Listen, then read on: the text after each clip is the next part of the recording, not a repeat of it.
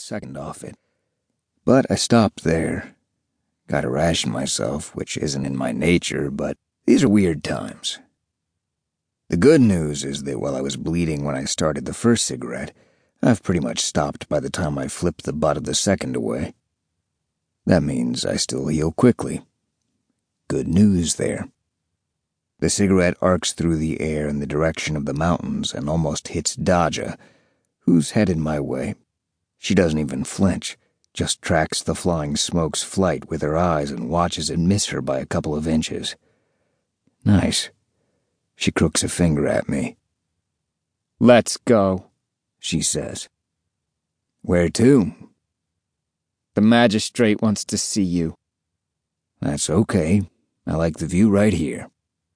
She rests her hand on the grip of her pistol, cop style. She's packing a Colt 1911.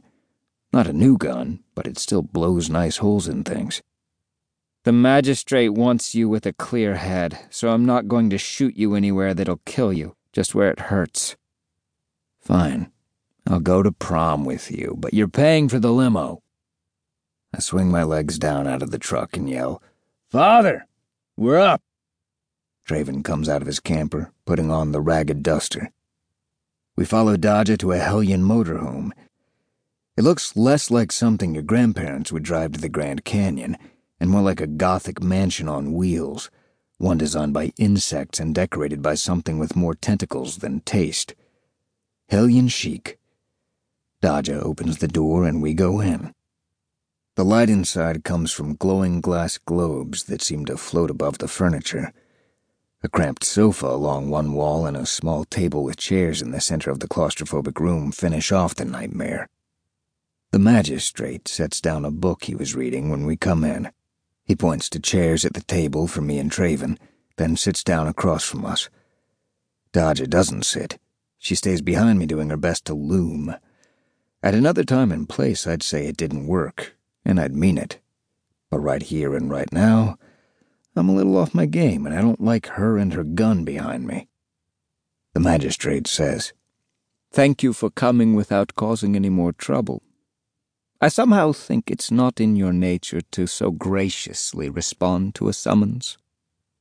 I shrug. It beats bleeding in a truck.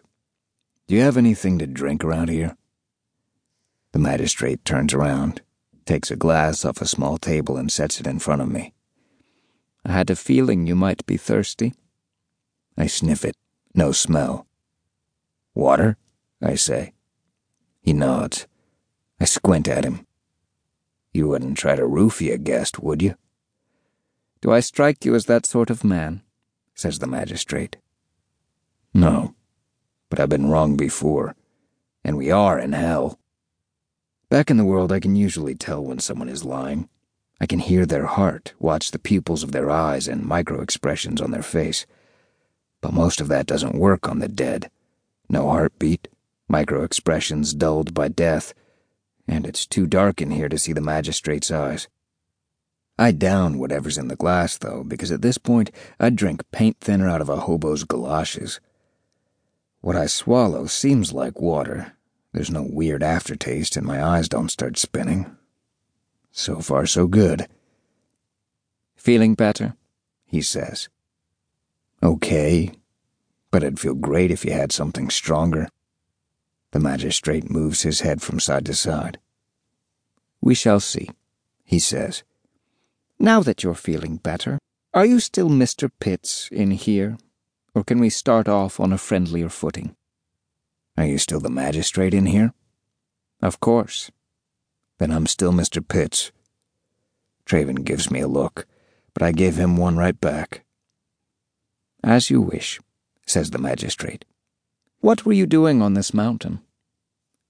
His speech is clipped, like English isn't his first language, but I can't identify his accent. I say, I have no idea. He cocks his head. You weren't spying on us? Until you stopped, I thought you were a dust devil come to pick my bones clean. Who else is on the mountain? No one that I know of. I told you that when I fried your friend. I hear Dodger move behind me, but she stops when the magistrate holds up his hand. How did you get onto the mountain? Where did you